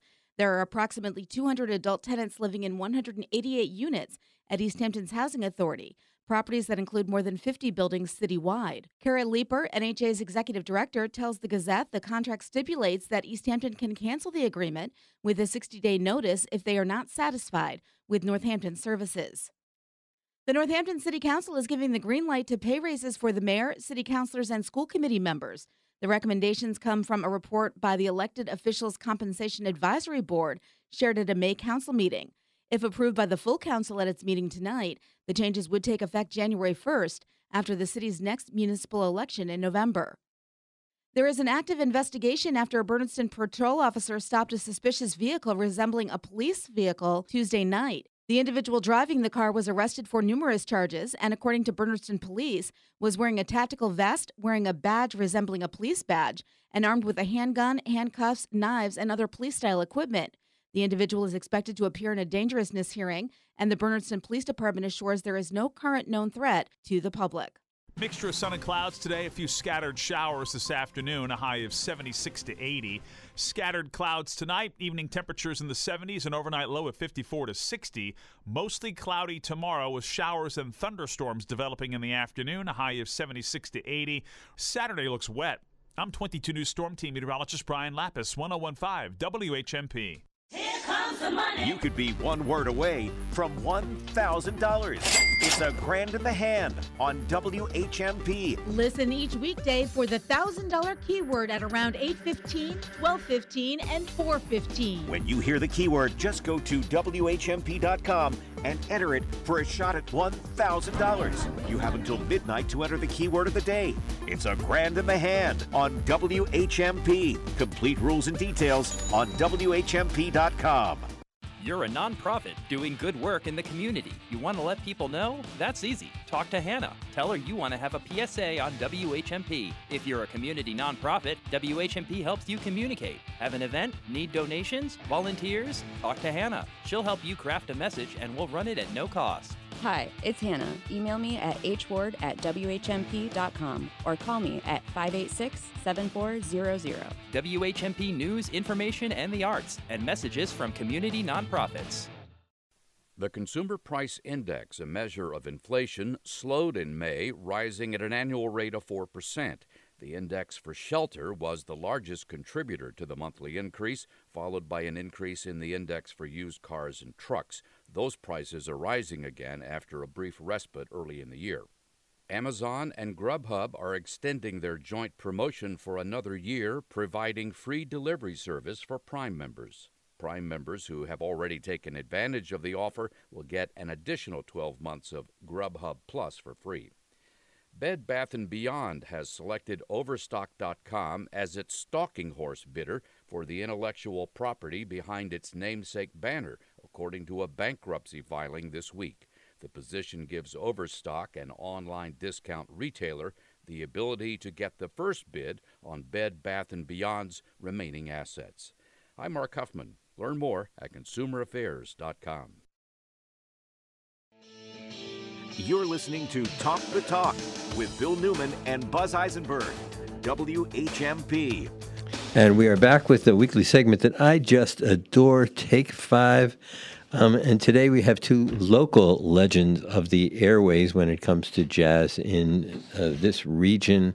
Um, this is kind of like uh, if Duke Ellington interviewed uh, Count Basie about uh, about what it's like to be a band leader. We have Glenn Siegel interviewing Tom Reney uh, on his amazing career, presenting us with joy every week. Glenn, all yours. Thank you so much, Buzz. It's great to be here. Uh, let me introduce uh, our guest uh, who was here two weeks ago, or three weeks ago, uh, Tom Reney, who's the founding host of NEPM's Jazz a la Mode, which began in 1984. He also writes the Jazz blog and produces the Jazz Beat podcast at NEPM. In 2019, he was honored by the Jazz Journalists Association with the Willis Conover Marian McPartland Award for Career Excellence in Broadcasting. Tom began broadcasting in uh, jazz radio in 1977 at WCUW in his hometown of Worcester. And tonight at 7 p.m. at the Northampton Center for the Arts, Tom will participate in a Q&A with filmmaker Sam Pollard and bassist Avery Sharpe after the screening of Max Roach, The Drum Also Waltzes, a new film that explores the life and music of the legendary drummer, composer, bandleader, and social activist Max Roach. Hello again, Tom. Good morning, Glenn. Nice to be with you today. Yes. Mm-hmm. So uh, let's begin by uh, having you tell us a little bit about Max Roach, who he was, and uh, oh, tell us to. about your relationship with him. gladly. Let me begin by saying and sort of emphasizing tonight's film is completely sold out. Mm. Can't accommodate any walk ins. Mm. so good news and bad news. But, um, and you know, it reminds me that um, uh, my friendship with Max began. Um, with a concert that I asked him to play in Worcester in 1979. And uh, we had a fairly modest series, solos and duos. And, um, and we had produced about seven or eight concerts by the time I, I met with Max at UMass. And uh, I broached the idea of a solo concert by him, which he just instantly, eagerly embraced. And we had a very small budget. We had a 100 seat venue, but uh, he he was game, and um, and a month or so later, Memorial Day weekend of '79, he came into uh, into Worcester and um, and uh, did the concert. Uh, we did an interview that day, uh, which I think was the first interview I'd ever done, especially with a major figure like Max Roach. And um, and uh, the concert, as it turned out, Glenn, was the first solo concert that he had ever played. he had really? written and composed pieces for solo percussion by then. The drum also waltzes, the name of the documentary you mentioned, and numerous other pieces. He had recorded an album or two of drum solos, but he had he had never played a concert uh, uh, of drum solos, and um, I didn't even know that until like four years later. Um, but um, but the concert was uh, uh, sensational. He was he was great, and you know those were beautifully composed and prepared, discrete pieces for drum kit and uh, interspersed with Max's commentaries and stories. He was so into it. It was a real treat for everybody, and that place was packed. It was a 100 seat venue, but I think we had about 145 people that uh, somehow managed to cram in there, and um, and that was kind of the beginning of a of a nice uh, friendship. Uh, And tell us about his relationship to UMass, which is quite deep. Yeah, well, he was there from 73 until 77 as sort of full time faculty.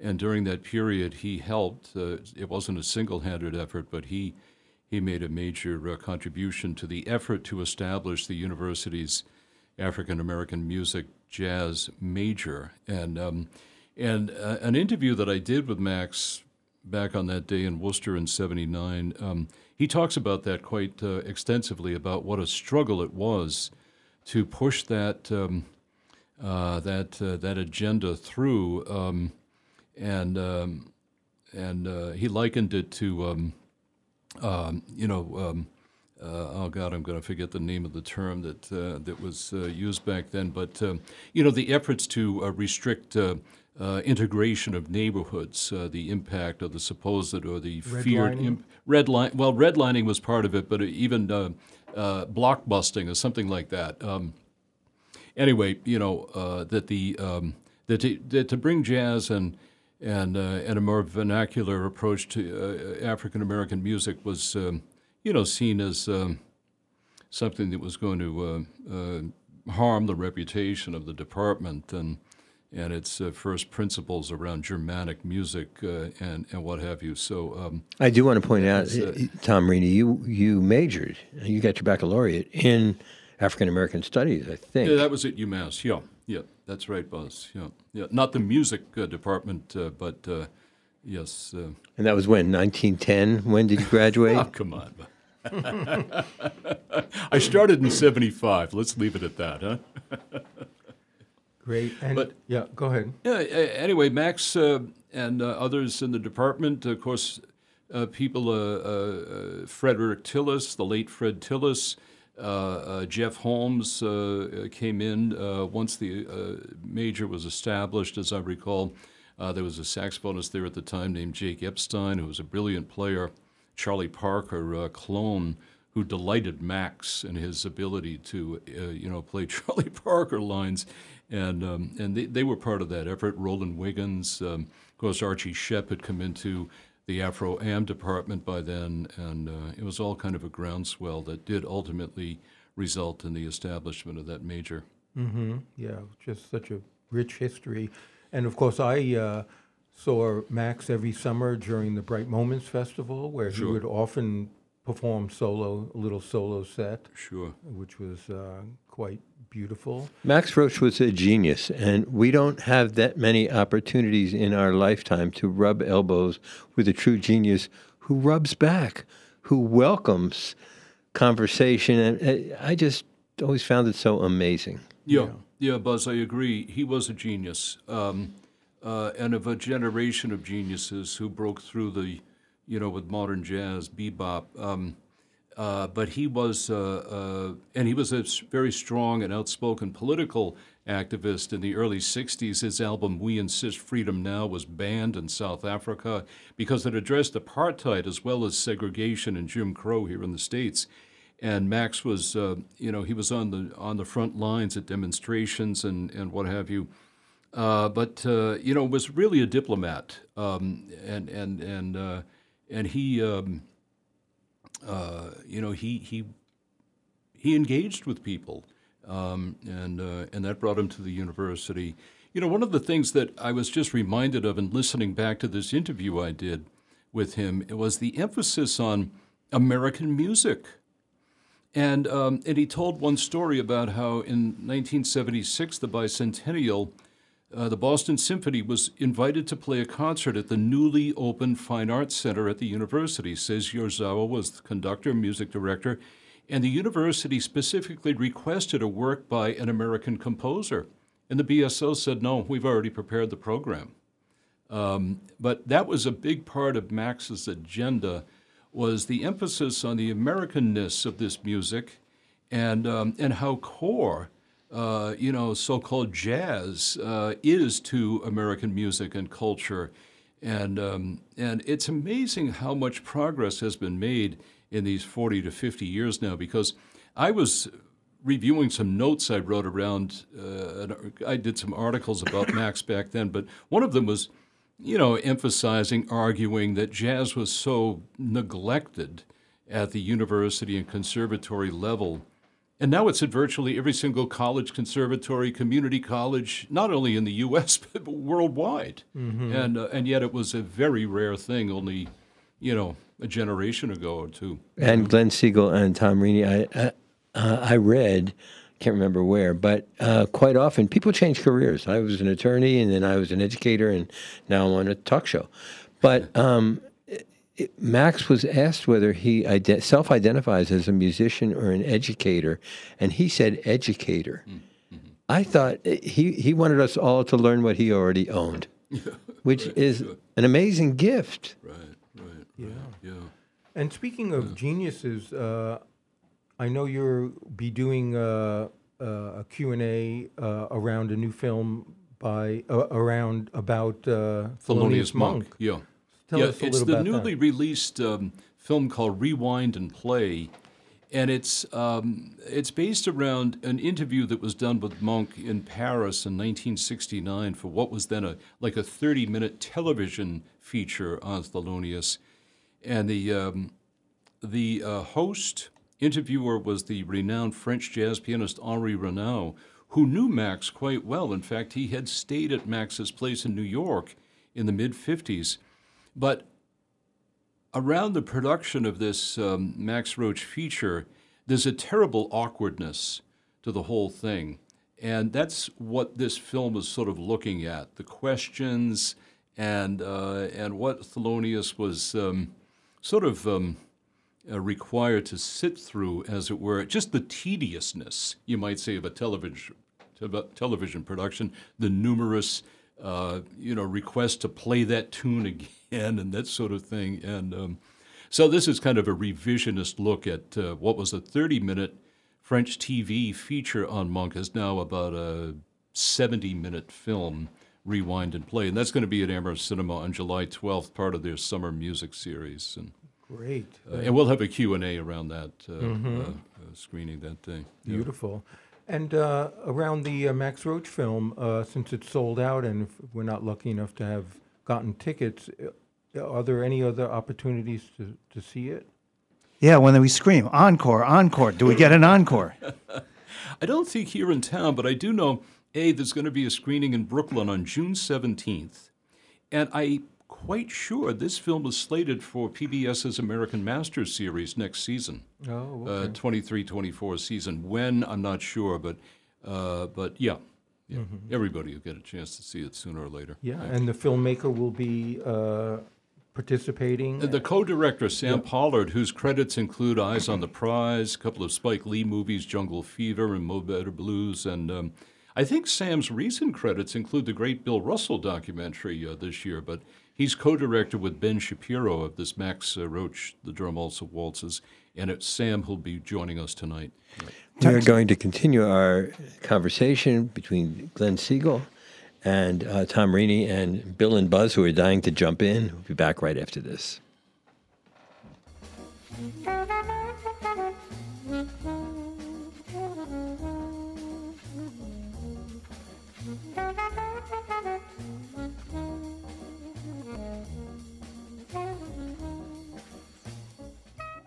This is Talk the Talk with Bill Newman and Buzz Eisenberg. Some people make insurance sound so simple. You know, just call 1 800 Insurance. We'll save you money. Sounds pretty simple. So you call, give your credit card, and you're insured. They're hoping you'll never call back, hoping you'll never have a claim. Because that's when insurance isn't so simple. In fact, it can get outright complicated. So many insurance claims have some little thing, or not so little thing, that ends up with a difference in what the insurance company thinks they owe you and what you think you should get. Maybe that nice person who signed you up at 1 800 Insurance will work it out for you. Or make Whalen Insurance your local insurance agent. When we sign you up, don't be surprised if our rates are lower than the 800 number. We'll get every available discount for you. We'll get you the right coverage. And if you ever need help with a claim, our door's open. Whalen Insurance. Call us for a quote. 586 1000. In partnership with MAPFRE Insurance. Whalen Insurance. Local people, local service, local insurance. Some people know how to prepare seafood. Seafood's delicate, you don't want a heavy hand. Some people have the touch. Some of those people are in the kitchen at Paul and Elizabeth's restaurant, where there's a 40 year tradition of preparing seafood, wisdom passed along through the years. That's why when you have fish and chips at Paul and Elizabeth's, or Faroe Island salmon, or tempura shrimp with that light and lively orange ginger sauce, it's perfect every time. Fresh seafood, Paul and Elizabeth's, inside Thornes in downtown Northampton. Do you know what's happening this Friday at 9 a.m.? Is this week Shop Friday season's passes to Look Park? Correct! They go on sale this Friday at 9 a.m. Visit beautiful Look Park in Florence all year long with your season pass. Mini golf, the water spray park, the steamer train, playgrounds, ice cream, a whole summer of outdoor family fun. Get ready to save 30% beginning Friday at 9 a.m. The Shop 30 store at WHMP.com.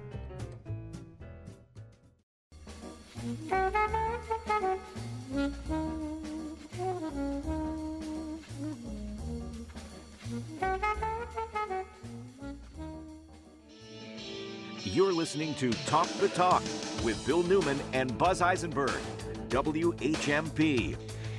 We continue our conversation with Glenn Siegel and Tom Reney. And I want to go back to something you told us last time you were here, Tom, because you have taught me a lot about music over the years. And I never knew this, which is jazz a la mode somehow is not connected to ice cream. okay, let's hear it. A la mode, in the style of, in the custom of. So, yeah. It a la really- mode means ice cream. It's got sprinkles. It's got chocolate sauce. Come on, come on, come on, come on. It, it- that's become the uh, the popular uh, uh, definition, of course, uh, uh, because of its Vanilla ice cream in particular. Yeah, on apple pie. Yeah, pie a la mode. But it's Yeah. not what it means. Not really. Oh, It's- okay. But uh, I don't mind that everybody thinks it's about ice cream. but, uh, but, you know, it's more like jazz and the custom of this host, this restaurateur, as it were. You know, yours truly. That's terrific. So, Tom, last time we uh, talked about the current state of the jazz world, and you characterized it exactly the same way I do, which is that there's never been more great, highly competent players uh, around the world, and a terrible lack of performance opportunities and other ways for musicians to make a living from this music. Do you have any thoughts about how to improve the situation? Constant exposure uh, as much as possible and constant performance. Gunther Schuller said that, you know, a music that's not performed dies. Uh, so, um, you know, I'm kind of a repertory guy. I'm glad that bebop and swing and New Orleans music and and uh, hard bop and post bop and all of that is still, you know, getting played, recycled, uh, rechanneled. Um, uh, let's keep it all alive, you know. And, and if you go to New Orleans, you'll find an incredibly creative approach to traditional New Orleans music. And, you know, most players today who come out of conservatories and colleges are basically adept in the, the language of modern jazz, what we call bebop. Um, uh, but uh, yeah, it's got to be played. It's got to be heard, um, and I'm not sure how to do that except what I currently do and and uh, and what you do, and um, and um, you know, Yeah. and and keep it in the schools, which of course there's been a huge uh, advance uh, on, as we mentioned earlier, and Max Roach was a pioneer in that in his own way. Um, It's breathtaking the quality of some of the student musicians Oh, in this God. region. It's Yeah. unbelievable. Yeah. We have this amazing thing going on in Northampton at Smith College this week, which is Django in June, Oh, yes. Gypsy Jazz, with amazing musicians who are going to Mm-hmm. have this tremendous concerts on Friday and Saturday. I mean, that's a kind of unique experience. sure Your thoughts is, about yeah. that? It's uh, you know it's Andrew Lawrence's baby here in Northampton. and What an amazing job! That's it's going to be 15 plus years old, and um, uh, I know musicians who are really skilled players in other idioms. Sad to say, some have passed on, but. Uh, uh, I've seen them at these, you know, they come from California and uh, Louisiana to study uh, this, and, and they're modest about their greatness in another field just to play the Django, uh, the so called gypsy jazz, you know. But um, that has grown so um, amazingly, and uh, and it, that's a worldwide phenomenon unto itself. I'm not sure there's much uh, overlap, however, between so-called gypsy jazz and what we're talking about as you know straight ahead jazz, and um, uh, so it's a little bit of a subculture in a way. But my God, yeah, quite. It, it's equally ex- as expressive, I think, and, and allows for kind of innovative uh, communication among musicians. But it is a different kind of thing than straight ahead jazz. yeah, yeah, yeah. Yeah, and and Tom, just touch you, you touched on your uh, earlier career as a producer, concert producer. Um, tell us about that. Well, I, I worked at a community radio station, WCUW in Worcester, and we hosted a series, produced a series of our own for several years. And I joined in on that at times by bringing in Max and Archie Shepp and Marion Brown and and uh, and some others. But you know, and I'd like to add that the interview I did with Max 44 years ago, I just discovered the reel-to-reel tapes of that literally early last week. Had them digitized up at WeTransfer in Florence, a wonderful guy named Steve Uncles. And now they're available on my Jazzbeat pod. The, the interview, the hour long conversation with Max, is on Jazzbeat, my podcast, which you can get wherever you get a podcast or at nepm.org. But I am incredibly excited that I've had the transcript of it for years. It was published back then in an arts journal, but uh, now it's available to hear Max's voice. Uh, An historical about all of that. document. Yeah, yeah. And in uh, just a minute we have left, um, tell us what you've been listening to recently that's caught your ear. Who are the musicians that you're most excited about these days? There's, there's an 86 year old tenor player in Philadelphia named Larry McKenna. He's on Orrin Evans' new album, but Larry's got a new one of his own, World on a String. He knocks me out. He is such a master player and a, and a direct mentor to Orrin Evans and the Philadelphia jazz scene. It's wonderful to see late in his life Larry McKenna getting some uh, long deserved attention. He played with Woody Herman and other great bands over the years, but uh, so that comes immediately to mind for a quick answer to that Mhm. question, Glenn. Yeah.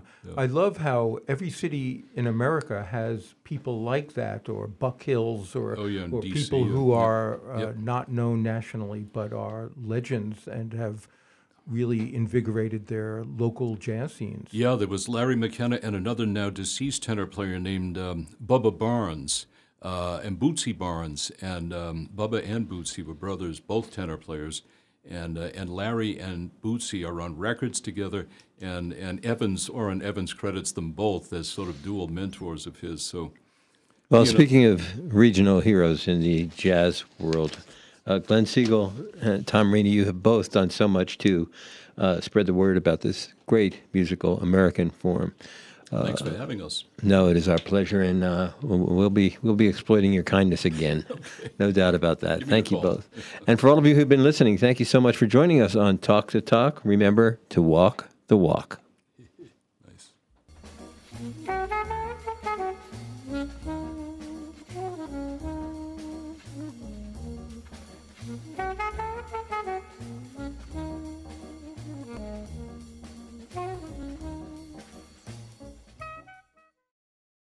What's cooking at River Valley Co op? Here's avid eater, grocery shopper, and co op member Bill Newman. Local farms are welcoming spring to the co op. Asparagus popping up and ready to eat in bunches. In the co op meat department, local chicken from Reed Farm, house made brats and sausage, everything to kick off grilling season. In the co op cheese department, welcome the maple season with maple washed Willoughby, a delicious local cheese washed with Vermont maple liqueur. River Valley Co op, wild about local. Everyone is welcome. Tag you're it. Thom Hartmann, weekdays at noon. Thom Hartmann Program, your home for the resistance. Commentary, conversation, and common cause. Join me, Thom Hartmann, every week. WHMP Northampton and WRSI HD2 Turners Falls. WHMP.com, a Northampton Radio Group station.